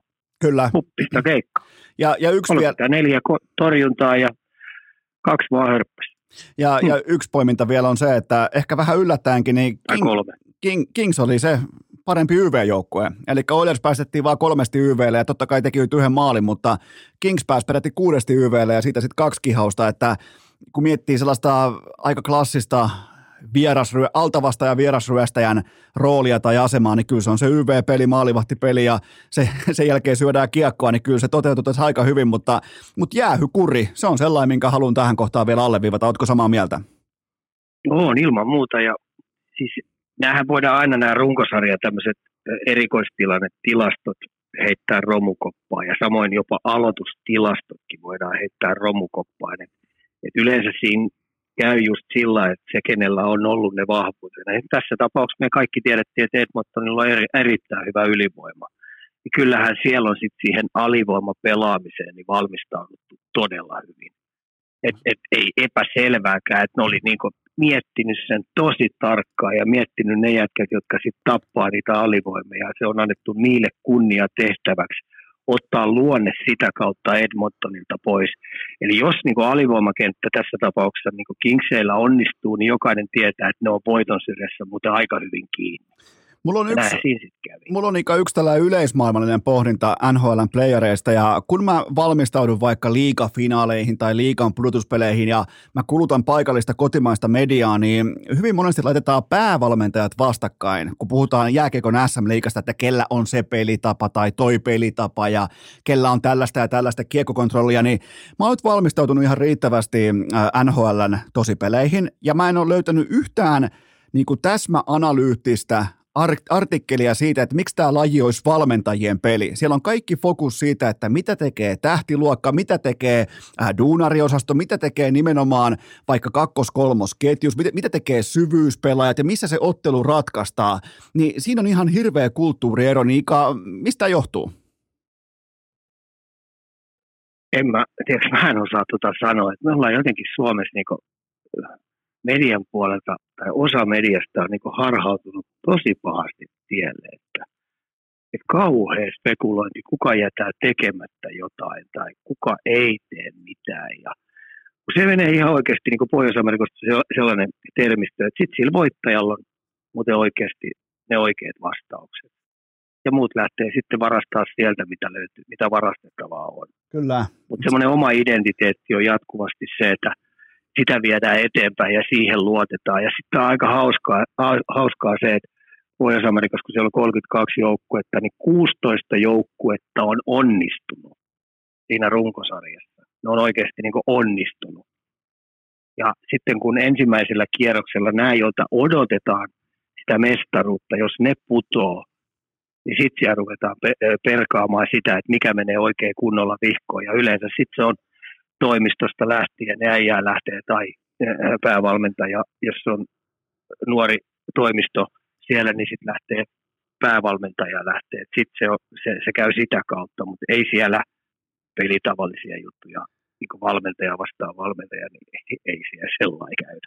M- mitä tota, Ika, sulla on muita tällaisia ikään kuin ajankohtaisia liittyen? Totta kai meillä on vasta nyt neljä matsia tätä playoff-kevättä, nyt kun tätä tehdään, niin on takana, niin onko jotain kärkinostoja sieltä, nimenomaan vaikka tästä Dallas Minnesota-sarjasta, onko Carolinasta jotain? Anna palavaa, koska mä oon valmis. No kyllä sä muistat, että tämä on varmaan aikaisempikin käyty se, että puhuttiin sitä, että taklaukset tulee vähenee ja varmaan tulee poistumaakin, niin mä meinasin tukehtua nauraa, kun mä ajattelin, että ne tulee vaan lisääntyä, koska se on viihdebisnestä ensinnäkin runkosarjassa ja sitten kun pudotuspeleissä lähdetään pelaamaan, niin se millä taito otetaan pois, niin se on kova fyysi, fyysinen pelaaminen. Taito ja tila tapetaan kovalla törmäysjääkiekolla. Siellä ei ole kenenkään kiva pelata. Et, et näin se tulee menemään ja tämä tulee vaan lisääntymään. Et tässä on esimerkiksi todetaan tämä tämä taitojoukkueet vastakkain Kings ja Oilers. Ja siinä oli tuommoinen rapsakka sata taklaus. Kyllä. niin, niin, niillä oli, niillä oli yhdeksän, yhdeksän, vielä Kretskiä kunnioittain 99 taklausta ja, ja, tota, ja samoin myös on muuten sanottava, että kun voisi kuvitella, että Bostonin ja Floridan ottelupari olisi myös tällaista niin kuin taitojääkiekkoa, siellä on paljon yksilö, yksilövetoista supertähtivoimaa jäällä samaan aikaan, niin kyllä sekin lyötiin ihan normaali peliajan puitteissa tuommoin 87 taklausta pöytään, joten kyllä se tässä kohdin vaan, niin tota, ei ne ikään ne taklaukset mihinkään poistumassa. Eikä tule poistumaakaan, et, et, kun nuo pelaajat menee nopeammaksi ja taitavammaksi koko aika. Se, sehän se me tiedetään, koska ö, valmennus kehittyy ja pelaajat haluaa jumpata niitä juttuja, niin se millä otetaan pois kontaktilajissa, niin se on kovuus. Ja kovuus tulee aina vaan lisääntyä. Ja sen takia mun kysymys kuuluu, että, että onko sinulla ihan oikeasti into ja halu lähteä tuohon leikkiin mukaan? Sit, Puhutaan sit... nuorista pelaajista. Niin, että, että se, ei ole, se ei välttämättä ole ihan se juttu, että kannattaako sitä ihan tavoitella, jos sä oot epävarma, että su, su, susta on tuohon syvään altaaseen uimaa. Niitä mä ihailen, Ika, yli malkaan urheilussa. Mä ihailen niitä tota, vaikkapa NFL-keskushyökkäjä, mä ihailen UFC-ottelijoita ja NHL-pelaajia, jotka on sen ekan 10 miljoonaa jo tienannut. Ja sen jälkeen vielä kuitenkin laittaa tamineet niskaa ja lähtee ottamaan ihan luvan kanssa tunti turpaa kysymättä, niin tota, sillä mä nostan hattua, koska nuorissa pelaajissa niitä ajaa sellainen tietty kuitenkin, kun ne ei tehnyt vielä penniikään rahaa ja ne yrittää työntää, työntää, ne on kaikkensa uhrannut ja ne niinku, ainakin esittää, että nyt mulla olisi kaikki pelissä. Niin ne on, ne on kyllä aika kovia jätkiä, jotka on jo vähän jotain saavuttanut ja silti niitä ajaa jokin se mystinen drive tonne kaukaloon pelaamaan playoff-jääkiekkoa, missä ihan joka tilanteessa sua vedetään kuin vierasta sikaa. Mä oon tätä kanssa miettinyt, että raha tietenkin, kun se osalla näyttelee aika iso juttu ja se, sua niin raha kiinnostaa ihan älyttömästi ja se on se isoin motiivi, mitä osalla ajaa. Kyllä ennemmin tai myöhemmin toi valhe paljastuu. Et, et, et vaan pysty, etkä tule pärjäämään. Et näille, joilla on sisään rakennettu tämmöinen kilpailuvietti ja ne haluaa olla ennemmin tai myöhemmin niin parhaita. Ne haluaa yksittäisessä vaihdossa olla, voittaa aina sen vieraskaverin ne haluaa pelin aina voittaa. Se on se iso juttu. Ja sitten ne haluaa sen kraalin maljan. Ja yksi kraalin malja ei riitä. Mä haluan vielä, että niin kauan kuin mulla vaan on niinku fysiikka kohdalla, ettei ole niinku vammoja älyttömästi, niin, niin niillä on semmoinen sisäänrakennettu kilpailuvietti, joka ohjaa niitä, eikä raha ole se, mikä ratkaisee. Se on vaan ihan kiva, että sitä tulee, mutta ei, ei, ei, ei se ole se. Ja näitähän, näitähän pelaajia, noin NHL ää, niin kuin, toimiston työntekijät, GM ja muut, niin kissoja ja koirien kanssa etsii, kenellä on se sisäänrakennettu luonne pelata koko aika vaan ja ainoastaan voitosta, että se voittaminen merkitsee. Ja tämä on, tämä on jääkiekossa, totta kai tämä on merkittävää, mutta tämä on erittäin merkittävää vaikkapa mm, NFLssä, NBAssa, missä kun tullaan sieltä jostain, missä sulla ei ole mitään ja yhtäkkiä sulla on kaikki, niin siinä se pääkoppa, siinä se keikahtaa sitten ihan huolella. Etitään sellaisia persoonia, sellaisia ihmisiä, joilla se vene pysyy kovassakin aallokossa, se pysyy kontrollissa. Niin tämä on niin kuin tavallaan äh, kuvailma siitä, että ne vahvimmat luonteet, ne vahvinat tav- tavallaan niin kuin mentaalipuolen osaajat, ne löytyy tähän aikaan keväästä, ne löytyy tuolta parketeilta, ne löytyy tuolta kaukaloista. Se ei ole sattumaa, että ne samat nimet vuodesta toiseen, ne dominoi näitä lajeja. Mä kysyin, kun meillä oli se isäpoika reissu, oli tota, noin, ja, Coloradon kanssa, ja Pednari isä oli siellä. Ja mä kysyin siitä isältä, että mikä on se iso juttu, mikä sun poika on oivaltanut, kun se on nyt voittanut East Coastin AHL ja Stanley Cupin, että sillä on ihan ok pytyt tuossa. Niin sanoi, että East Coastin ajas aikana se huomasi sen ja oivalti sen, että kaikki laiskat ja vetelät jätkistä pitää päästä eroon. Kyllä. Se sä sanoit, että se oli sen isoin oivallus ja se on sitten ajanut koko aika sitä, kun sä tiedät, kuinka vaikeaa on päästä sit laiskoista tai mädistä jätkistä eroon, ää, ammattilaisurheilussa, kun puhutaan Pohjois-Amerikasta. Se ei ole mikään helppo rasti, että sä vaan ilmoitat, hei, heippa, vaan silloin siinä täytyy rakentaa systeemi, millä tavalla toi kaveri saadaan siirtymään jonnekin toiseen paikkaan. Kyllä. Sanoit, että se oli sen, sen, hänen poikansa isoin oivallus, joka on, jota se on pitänyt sitten tikunnokkana koko ajan. Voin, voin yrittäjänä ihan täysin samaistua. Voin siis ihan satapinnaisesti samaistua tuohon, että mä en kanssa siedä yhtään sellaista, että Öö, varsinkin jos puhutaan tästä mun, vaikka sanotaan vaikka nimenomaan tästä pienestä alasta versus kaikki muut alat melkein koko maailmassa, niin kyllä mä haluan, että asiat on aikatauluisesti, ne on tip-top, ne on viimeisen päälle, ne on, silloin kun tullaan tekemään jotain, niin se tehdään tosissaan, vaikka se lopputuote voi olla vaikka viihdettä, tai se voi olla parodia, tai se voi olla vitsailua, mutta se miten se tehdään, se prosessi, niin, niin siinä ei leikitä voitolla. Toi on muuten mielenkiintoinen pointti sulta nimenomaan sieltä, ää, sieltä Faija reissulta, mutta tota, anna mulle vielä joku tällainen niin kuin, Mulla oli ristiriitaisia tunteita, kun mä katsoin Carolinan pelaamista. Mitä muistiinpanoja teit nimenomaan? Ne voitti totta kai 2-1. Antti Ranta oli todella vahva maalillaan. Niin mitä muistiinpanoja teit äh, Carolinan avausvoitosta? Se selvisi kyllä vähän niin kuin koira veräjästä. Et, et Islandersilla jos olisi ylivoima toiminut, niin olisi ottanut siitä pisteet. Ja kuitenkin he, Karolina teki kaksi ylivoimamaalia. Mm. Ne oli varmaan valmistautunut siihen, että pystyy pitää jollain tavalla saada sen laukausmäärät niin minimiin, ja sitten jos se pääsee ampumaan, niin saadaan blokattua pois, tai niin, ettei se pääse toimittamaan niitä, ja ne ei on, epäonnistu, epäonnistu mun mielestä siinä. Kyllä. Mutta 5-5 pelaamisessa, niin Karoliina ei ole lähellekään sitä, mitä se on parhaimpina aikoina ollut. Tota... Puhutaan nyt esimerkiksi viime vuoden joukkueesta, niin kyllähän toi Svetsikovin, Svetsikovin äh, poissaolo näkyy ihan selvästi. Se on vaan oli. Ja sitten entistä enemmän, niin tämä Stalin kenttä, niin, niin, niin musta se näyttää vähän väsyneeltä, vaikka ne onnistukin nimit, äh, pimittää Horvatit ja Parsalit äh, niin mun mielestä täydellisesti. Et tota, mut, a, hei, mieti, jos Antti Raanalla olisi ollut, ei olisi ollut niin pöliä ilta. Kyllä. Niin, niin kyllä Islanders olisi ryöstänyt kotiedu itselle.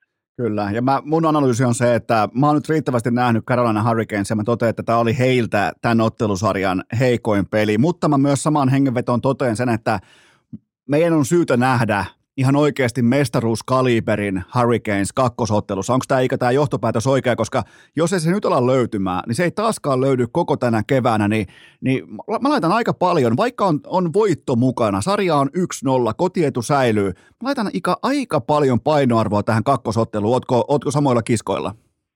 Samoilla kiskoilla, että mä on niin mielenkiinnolla odotan, että, että, että koska Islanders tulee tekemään rytminmuutoksia. Ne sai vähän itseluottamusta tuosta, että niillä on oikeasti mahdollisuus pistää Karolina tuosta kesälomille. Niin, varmaan tulee olemaan kyllä verinen taistelu tuosta, mutta hei, Brindamore on hei niin hyvä coachi. Että kyllä se on, pystyy myymään tämän jutun, että hei pojat, meillä on lähelläkään siellä ytimessä, missä meidän pitäisi olla. Kotkaniemi, vaikka se olikin oma 5-5 peli esimerkiksi Pakkasella, niin mun mielestä Kotkaniemi pelasi hyvän pelin. Siitä ei kannata olla huolissaan tietenkin olisi kiva, jos tulisi tehoja, koska tuo joukkue tarvitsee Kotkaniemen ketjulta nyt tehoja. Et tota, Nekashan sai kaksi syöttöpistettä, mutta ne tuli niinku ylivoiman kautta. Meidän ykkös YV tuotti ne maalit.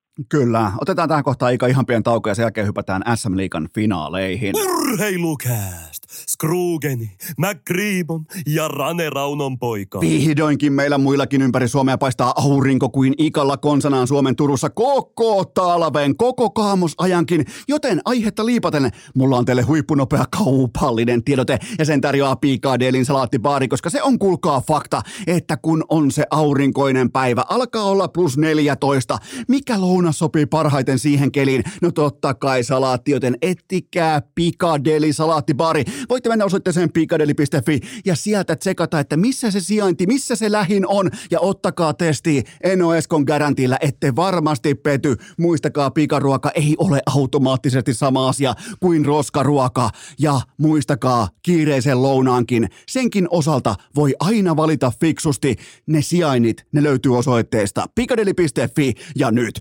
jatketaan. Urheilukääst! Muut lähti reenaamaan. Atte Ohtamaa. SM Liikan finaalit 2023 Tappara vastaan pelikans Ika Lehkonen. Mikä on sun sellainen äh, voisi sanoa ensimaku tähän kyseiseen ottelusarjaan. Totta kai nyt on absoluuttinen jättiläinen vastaa tällä piskuinen turkoosi lintuparvi, niin, niin mikä on se kärki, minkä kautta sä haluat, että lähdetään käsittelemään tätä finaalisarjaa, joka alkaa siis nyt keskiviikkoiltana? No kyllä mulla on täällä aasihattu päällä, että mä olin jo sitä mieltä, että kalpa paukuttaa pelikanssit kesälomalle ja sitten kau, kauhealla munkilla seiskapelissä, että kun kalpa pelasi niin huono peli, niin peli kanssa pääsee etenemään väsyneenä joukkueena, massu täynnä, ulospuhalluskin oli tullut, niin Ilveshän painaa siitä jatkoon neljä koska tota noin, niin mä ajattelen, että tuolla tempojääkiekolla, tuolla kamppailupelaamisella, tuolla nälällä, niin ei, ei, kato, ei, ei Pekko Pelikaaneilla pala hiventäkään. Niin kyllä Ismo Sedällä on täällä kyllä aasi, aasihattu päässä ja mä joudun tuijottaa tuota nurkkaa aika, tiedätkö, aika visusti. Tiedätkö Ika, mikä on hieno asia? Me, meistä kumpikaan ei ole oikeassa olo bisneksessä. Me ollaan mielipidebisneksessä. Se pelastaa meidät tässä kohdin. Okei, mulla on mennyt hyvin nämä kyseiset playerit. Totta kai mullakin oli Ilves jatkamaan kuudessa ottelussa, mutta mä otan erittäin lämpimin tunteen vastaan tänne, että siellä on nimenomaan coach Tommi Niemelän joukkue edustaa finaaleissa tänä keväänä, niin ostatko Ika ajatuksen, että Tappara on tässä suurin piirtein 81 prosentin suosikkimestariksi? Kyllä se, vaan, kyllä se sillä lailla menee, että tuo rosteri on niin tasainen, mikä Tapparalla on. Keskikaistassa on vahvuutta, laida, laidoissa on jalkavuutta, sopivaa jalkavuutta, sopivaa taitoa. Puolustus on SM Liigan yksi kovimpia, ellei kovin kovin pitkään aikaa, joka toteuttaa sitä Tapolan pelitapaa todella tarkasti. Ja sitten tietenkin kokenut maalivahti Heljakko siellä, niin, niin kyllä se prosentit sillä napsahtaa, mutta se, että mistä mä oon ollut pelikanssista niin otettu ja ylpeä, niin tämmöinen kurinalainen, artistimainen, ää, pilke silmäkulmassa oleva jääkiekko, niin hitto niitä oli vaikea niin Ilveksen voittaa. Hei, ja Ilves ei itse asiassa kuule pelannut kauhean huonosti. Ei pelannut, ei, kau- pelannut. Niin, ei pelannut kauhean huonosti, mutta, mutta se mikä on ikä kuule mielenkiintoista liittyen tähän, nimenomaan mihin Ilves lähti merkittävänä ennakkosuosikkina pelikanssia vastaan, niin äh, mulla on, mulla on sellaista äh, raporttia tuolta kyliltä ja kujilta, että Ilves ei ihan täysin vakavissaan ottanut pelikanssia ja mistä kieli se, että siellä oli ihan oikeasti buukattu jo vähän niin kuin pöytävarauksia valmiiksi liikan finaaleihin, kotihalliin. Siellä oli käyty vähän yöjuoksulla kesken välieräsarjan, koska kyllähän tämä tästä taittuu, kyllähän tämä tästä hoituu. Niin Ika, ootko kuullut samaa ja, ja, tota, ja mikäli tämä kaikki pitää paikkansa, niin mikä on sun analyysi tähän tilanteeseen? Joo, kyllä siinä oli ilmeisesti ennen sarjaa ja sarja aikana, niin jollain oli suu napsunut ilmeisesti. Tämä on hei hevosmiesten juttuja, että aina muistettava se, että kun tappio tulee jossain ottelusarjassa, näitä menee näitä juttuja, mutta aika vahvaa puhua siellä, että osa, osalla kärkijätkistä oli vähän lähtenyt lapasesta. Ja jos näin on päässyt käymään, siis päässyt käymään, niin sitten kyllä coachi, coachi joutuu miettiä tosi tarkkaan, että onko sillä ollut tuo joukkue kurialainen. Koska muistaakseni, mitä Ilvekset on puhuttu, se on urheilullinen ja se on kurialainen. No, no se... kurialainenhan se ei ollut näky kentällä esimerkiksi viimeisessä pelissä. Joo, ei ollut. Ei ollut, lähti lapasesta. Kyllä. Ei ollut. Ja nyt jos tämä niin ei se nyt urheilullinenkaan ollut. Ja kyllä coach joutuu ihan oikeasti miettimään, että onko sillä työkaluja jatkaa siinä. Ja sitten jos täällä on jätkiä ihan oikeasti ollut vähän märkiä kanssa, niin sekin menee myös coachin piikkiin, mutta ennen kaikkea se menee myös kapteeniston piikkiin. Eihän kapteenista, ei, ei, ei ammattilaisen joukkueessa voi käydä sillä että, että huonossa kunnossa tullaan pelaamaan.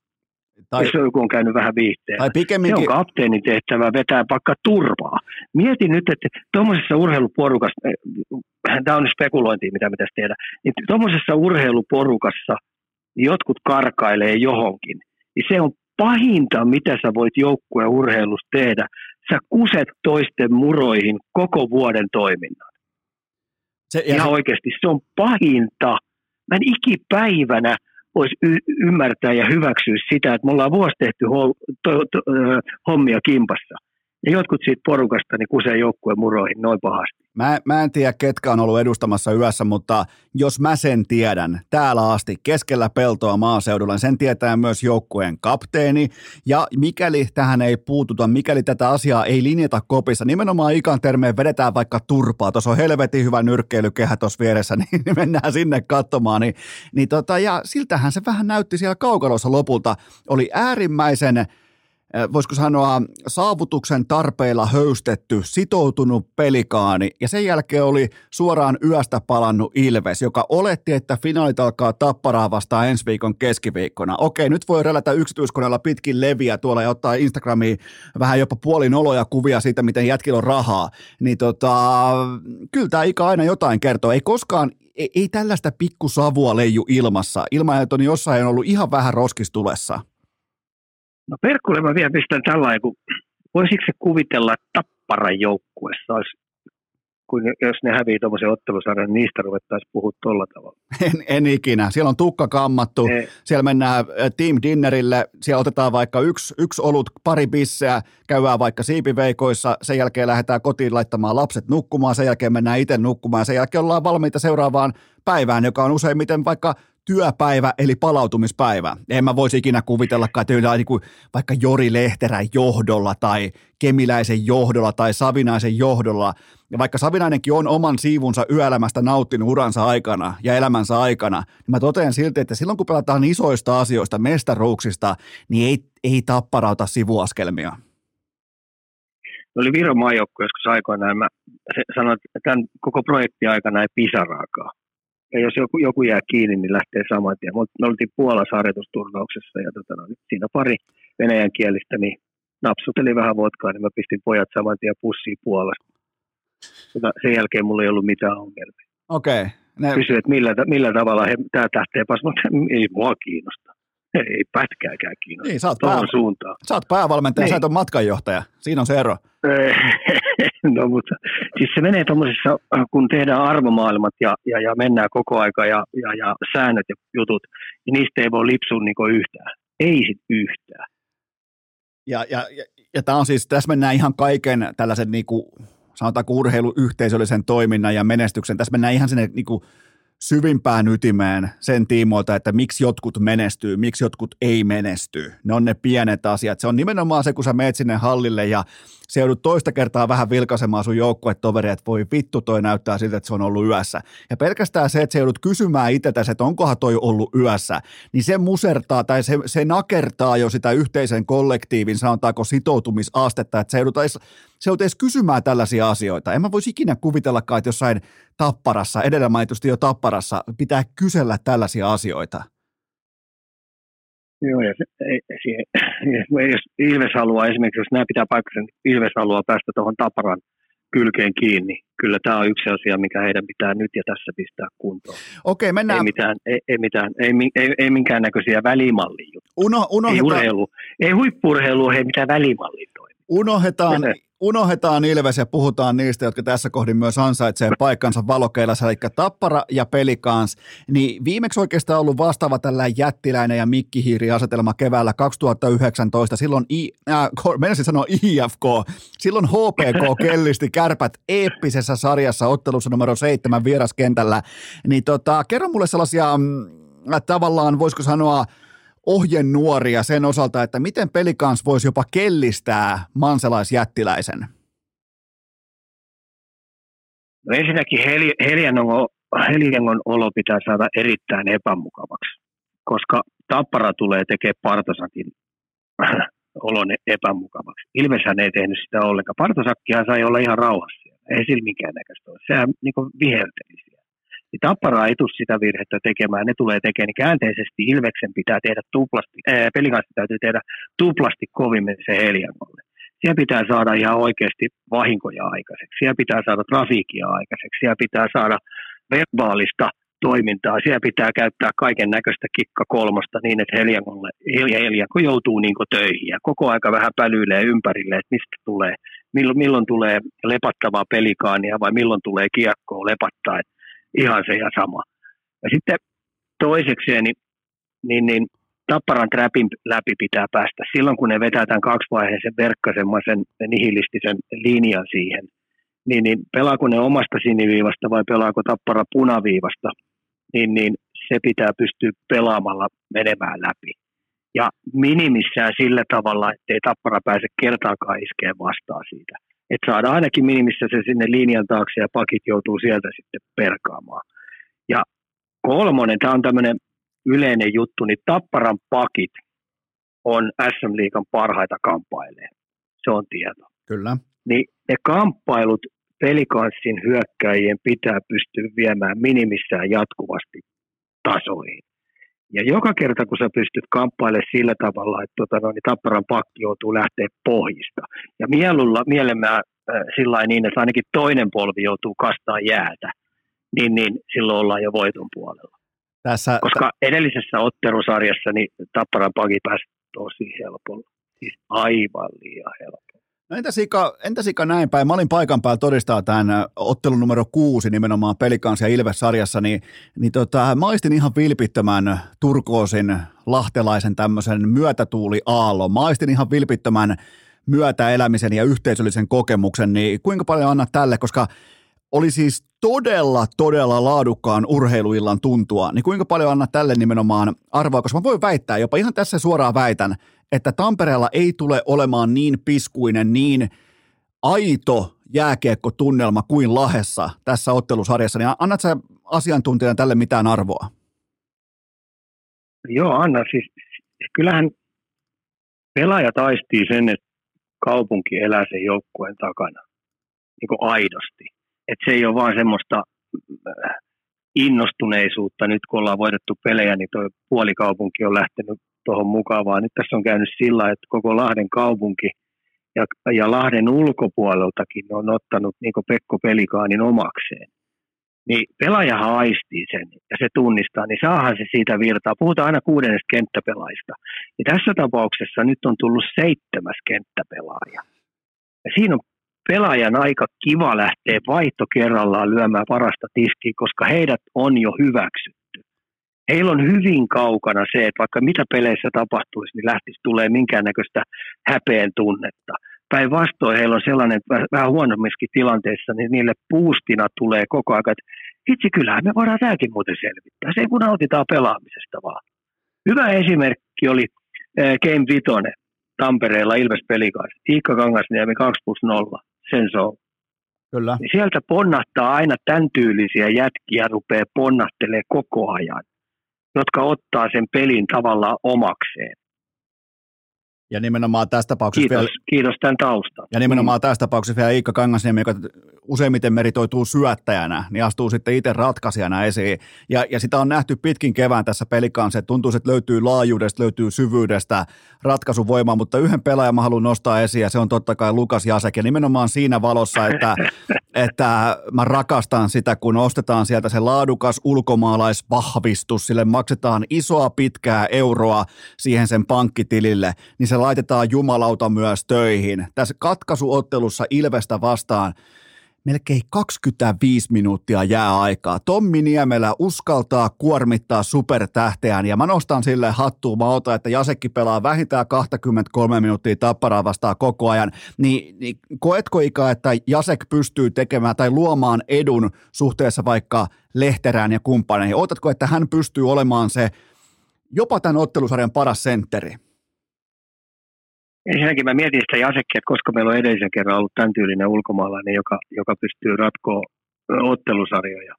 Ja jopa niin vahvasti, että saattaa olla sellainen pelaaja, joka vie joukkueen Suomen mestariksi.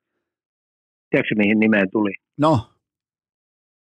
Otakar Janeski. Oho, no menit kyllä nyt aika kauas. Mm. Menit aika kauas. Menin kauas, mutta siinä oli myös sellainen kuule seppä, joka, joka otti välillä joukkuetta ihan haukusti. Jaa, nyt mä päätän, että muuten viedään, viedään tämä tämä laiva päätyy asti. Niin se, oli, se oli sen tyylinen pelaaja.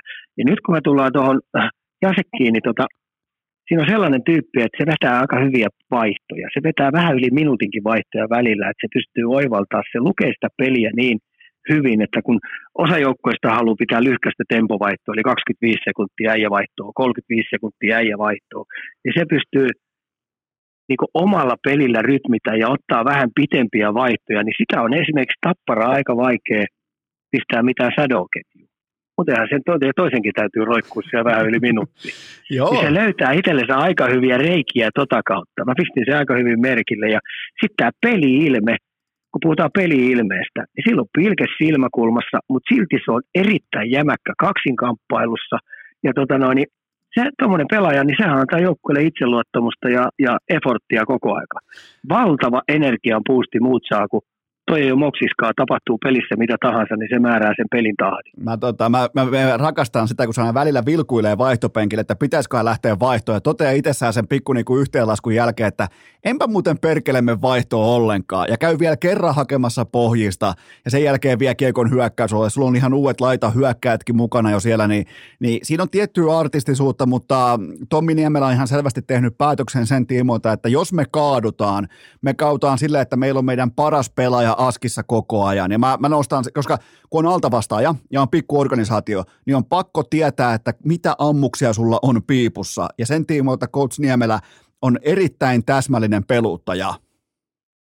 No, tässä nyt Jasenkin, niin sehän ei fuskaa puolustussuuntaan ollenkaan. Et, et vaikka se olisi kuin väsynyt, niin se pystyy kyllä sit pelin luvullakin äkkiä päästä niin sanotusti väleihin. ei hän, hänen pelaaja niin ei vuoda siellä. Miten tota, otetaan toinen pelaaja, joka kiinnostaa mua ainakin, niin pelikansin Kid Jämseen, eli Aatu Jämseen, Lasse Jämseenin poika, niin, niin minkälaisena pelaajana näet, koska totta kai alkanut, siitä on riittävästi raportoitua faktaa olemassa, että hän on alkanut hommiin vasta oikeastaan tälle kaudelle, siis kun puhutaan ehkä jopa huippurheilijan elämän valinnoista, elämän laadusta, harjoittelun laadusta, levosta, kaikesta, niin, niin minkälaisen aiheon näet ja minkälaista niin kuin kehityskaarta näet tämän hiomattoman timantin kohdalla? No ensinnäkin mä aina katson näitä nuorempia pelaajia, jotka tuot tulee, että jääkö ne pelistä kiinni. No tuolla taustallakin, mikä on jokainen ymmärtää, kun sitä vähän seuraa, niin sehän jää pelistä kiinni. No mistä se on jäänyt kiinni? Se on jäänyt kiinni siitä, että sillä on paskakunto ollut. niin, se on pistänyt itsensä pikkuhiljaa tuossa kuntoon öö, hyvällä tavalla, että on vielä pysynyt terveenä, niin toihan on sitten se jatkumo sä et jää pelistä kiinni, sä ymmärrät peliä paljon, sä luet sitä ihan niin kuin avointa kirjaa, niin yhtäkkiä sä huomaat, kun sä oot hyvässä kunnossa, niin tämä pelaaminen on muuten aika helppoa. Toihan on tavallaan, niin, niin, kyllähän, Toihan, niin. toihan on ikä tavallaan aika hyvä tällainen niin kuin menestymisen kaava on se, että pitää itsensä junnuna tietoisesti paskassa kunnossa, jotta sun aivot pakottaa ja sun niin kuin pelikäsitys pakottaa sut tekemään kentällä jatkuvasti oikeita ratkaisuja. Sen jälkeen hiot itses kuntoon ja se tavallaan se sun sä et jää ikinä sen takia pelaamisesta kiinni, ää, koska, tai niinku, sä et jää ikinä pelistä kiinni, koska se sun aivokapasiteetti on niin pitkällä versus sun paskakunto, niin kuin Ika äsken sanoi. Niin tässähän on tavallaan niinku harjoittelun uusi mallisto olemassa, vai mitä sanot? Niin, mutta tässäkin nyt on varmaan, mä uskallan väittää, että Jämse on pelannut kaiken näköisiä pelejä tosi paljon, mutta se on pelannut niitä tiedätkö, mailapelejä ja pallopelejä tosi paljon, että sitä toi reenaaminen sillä lailla kiinnostaa. No kun se on siellä... Niin silloin pelilliset pojat. Se on, siellä, se on siellä saatana räppistudiolla, se tekee musiikkia. Ootko muuten kuullut Kid Jämsenin musiikkia? Ei räppiä mä kuuntele. Niin, ei, ei, tule puuradiosta. Tiedätkö, tämmöiset pelilliset pohjat on myös sellaiset iso juttu. Esimerkiksi yksi semmoinen, minkä kanssa tein paljon yhteistyötä, niin hakullinen. Mä tiesin, että se ei ole ihan niin urheilullinen, mutta sitten kun ruvetaan pelaamaan, niin pelilliset pohjat oli sillä, että ei se peleihin katke. Me voidaan pelata vaikka aamusta iltaan, se osaa sitä säädellä smartisti. Et Jämseinellä on varmaan sama juttu ollut, ja sitä on nyt aika mielenkiintoista kanssa seurata tuossa, että tota, no, niin se tekee myös semmoisia poikkeuksellisia juttuja, mutta eihän se ainoa pelaaja tuo pelikassiryhmässä. Et siellä on paljon monta muutakin niitä, niitä sellaista samantyylisiä, jotka vetää niin kuin pokeripelissä, niin, niin ne, ne pystyy bluffaamaan aika hyvin, että et, et tota, tähän jääkiekon totuus on se, että kusetat tai tu kusetat. Kyllä, ja niin, toi on muuten ihan, kusettaa aika hyvin. toi on täsmäanalyysi liittyen Kid Jämsenin pelaamiseen, on toi, että hän tekee – ei odotettuja asioita paljon kaukalossa, vaikka, nimenomaan vaikka se, että miten hän operoi lähellä, kun hän on kiekollisena, miten lähelle hän omia jalkojaan vie kiekon, pitää koko ajan kontrollin tässä lähellä, tekee nopeita kolikon päällä kääntymisiä kaikki tämä, ja se laukaus Vantaimerilla, jonka luo useimmiten Iikka Kangasniemi omalla liikkeellään YVllä, niin se Vantaimer on ihan oikea asia jo tuossa niin, niin kuin uhkana, kun puhutaan uhasta, niin tota, on, on laadukas ja ennen kaikkea viihdyttävä pelaaja, uskaltaa sanoa haastattelussa niin kuin asia on ja uskaltaa soittaa vähän poskea, tekee teräsmiestuuletuksia, tekee ottelusarjojen välillä, tekee saatana musiikkiakin, niin, niin, niin tota, kyllä kyl mä niinku, ennemmin otan tämmöisen, tämmöisen luonteen, tämmöisen persoonan kuin semmoisen tuppisuun, joka, joka tota, sitten vähättelee vaikka omia saavutuksia tai, it, niin kuin, tai tehtyä maalia tai jotain muuta vastaavaa, joten meillä Ikan kanssa totta kai seurannassa Kid Jämseen, mutta äh, Ika, oh. Finaalit alkaa... Mä heitän vielä tästä Lahdesta, Lahdesta sen verran, että tota, no, niin kyllähän toi, kun se on Suomen Chicago, niin tuohon Lahden pelikanssin identiteettiin kuuluu tämmöinen artistisuus, tämmöinen vähän tietynlainen katukarheus, tämmöinen artistisuus kuuluu. Ja se, että eihän tämä nyt eihän tämä tästä näin niin sormia napsauttamalla tapahtunut tämä pelikanssin tulo. Että kyllähän siellä on taustalta 5-6 vuotta tehty oikeita ratkaisuja, että ollaan satsattu siihen alapäähän, eli A-junut, B-junut, C-junut ja siitä alaspäin luotu sitä pelaajapolkuja, pistetty hommia kuntoon ja puitteita kuntoon niin tässä nyt on pikkuhiljaa tuota tulosta tullut. No nyt kun puhutaan oikeastaan tästä, niin mä pidän oikeastaan topikin meillä tässä, koska ää, kaikki tietää kuinka laadukas, kuinka historiallisen laadukas YV-porukka Tappara on. Niin kyllä Sakke Hämäläinen tulee olemaan pelikansista semmoinen pelaaja, jonka pitää pystyä ottaa se Lehterä, Ojamäki, Kemiläinen kolmio jotenkin sillä tavalla haarukkaan, että se ei ihan joka suunnasta vuoda, niin kuin Tapparahan pääsi oikein, se on päässyt pöytään istumaan. Silloin on ollut, silloin on ollut pöytä katettuna jumalauta niin IFKta kuin KKta vastaan, niin aika paljon kääntyy tässä kohdin katseita Sakke Hämäläisen, joka on ollut ihan fantastinen AV-pelaaja näihin playereihin, niin, niin, niin Ika, onko nimenomaan tällaisten pelaajien kautta, että pelikansin pitää löytää yksittäisiä etuja? Joo, ja tämä alivoima, niin varmaan voi valmennustiimi tekee tiukkaa hommaa ja Partosakki on niissä paravereissa mukana, että millä tavalla toi pimitetään ja millä tavalla se Lehterän playmaker, toiminta tapetaan tai annetaanko sille tilaa, niin me tullaan se näkemään ja sitten miten Savinaisen maaliedusta pelaaminen ja miten sitten kemiläisenä, että annetaanko kemiläisen paukuttaa ja keskitytään plaukausten blokkaamiseen, niin se me tullaan näkemään, mutta varmasti ne joutuu miettimään tosi tarkkaan, että miten otetaan niin aloituksista ja ää, hausta lähtien ja sitten setupista lähtien, niin miten se toimitaan. Mutta tota, kyllä mä muutenkin odotan, että millä, millä, minkälaisella kiekollisella pelillä ja minkälaisella karvauspelillä Hölö, Hölöniemellä tulee yllättää tuon tapparan, koska varmasti tulee pistää kapuloita rattaat, koska tapparanhan ei tarvitse muuttaa mitään, ei niin. eikä ne koskaan muutakaan mitään. Heillä on, heillä on sapluuna valmis, se on voittava sapluuna ja muiden tehtävä on rikkoa se. On se sitten tylsää tai on se sitten jonkun mielestä viihdyttävää, sillä ei ole mitään väliä, mutta vihulaisen tehtävä on nuija tappara katolle ja löytää tietekeinot. Mä tota, liittyen tähän kevääseen mä totean vain, mä, mä oon nyt tässä kohdin, mä oon pelikansin alivoimavalmentaja. Mun lähtökohta on se, että Lehterä saa syöttää Kemiläiselle ihan niin monta kertaa kuin vaan kykenee, mutta Lehterä ei saa ikinä syöttää Ojamäelle. Siinä on mun teesit AVlla, kun pelikans lähtee haastaa tappara Ika, allekirjoitatko? Tota, mä en antaisi Lehterä syöttää ollenkaan, että pitäisi huolta, että me painetaan koko ajan se alaspäin, alaspäin, alaspäin. Joka kerta kun Lehterälle tulee kiekko, niin, niin se pitää hyökkää ja pystyy painamaan alaspäin. Yhtään syötöä ei saa mennä ensinnäkään tietenkään sen neljän läpi.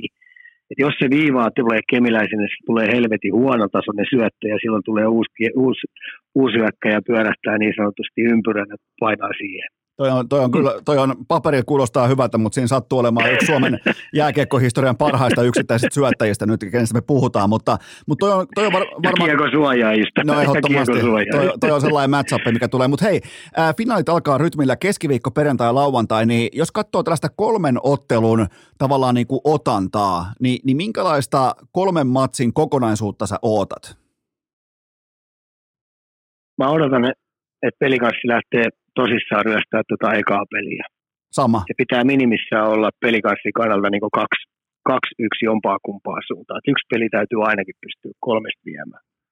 Mä, tota, mä, mä vihdoinkin uskon itseni kanssa siihen, että Tapparan lepo on vihdoinkin myös ruostetta. Niillä on ollut ihan hirvittävän kauan aikaa ottaa näitä finaaleita. Ne onnistu KK vastaan, ne onnistu IFK vastaan, mutta nyt – Pelikans tässä hurmoksessa kaiken tämän jälkeen, kaikella tällä yhtenäisyydellä, mun ennuste tähän keskiviikkoiltaan on se, että Pelikans voittaa tämän ykkösmatsin. Ika, lähdetäänkö, lähdetäänkö vähän turkoosia päälle, lähdetään Pelikansin kelkkaa tähän, tähän otteluun numero yksi?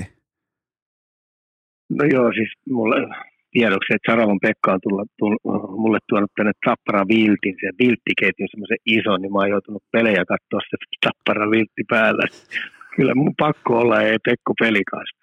Pelikassi niin vankkureissa tässä ja siellä on mullekin tuttuja nuo molemmissa, mutta Kangasniemi Iikka olisi yksi sellainen pelaaja, että olisi kiva nähdä se nostamaan sitä pyttyä, kun se pytty on samankokoinen kuin Iikka. Otetaan aika ennuste vielä finaaleihin. Kumpi voittaa finaalit ja monessa ottelussa?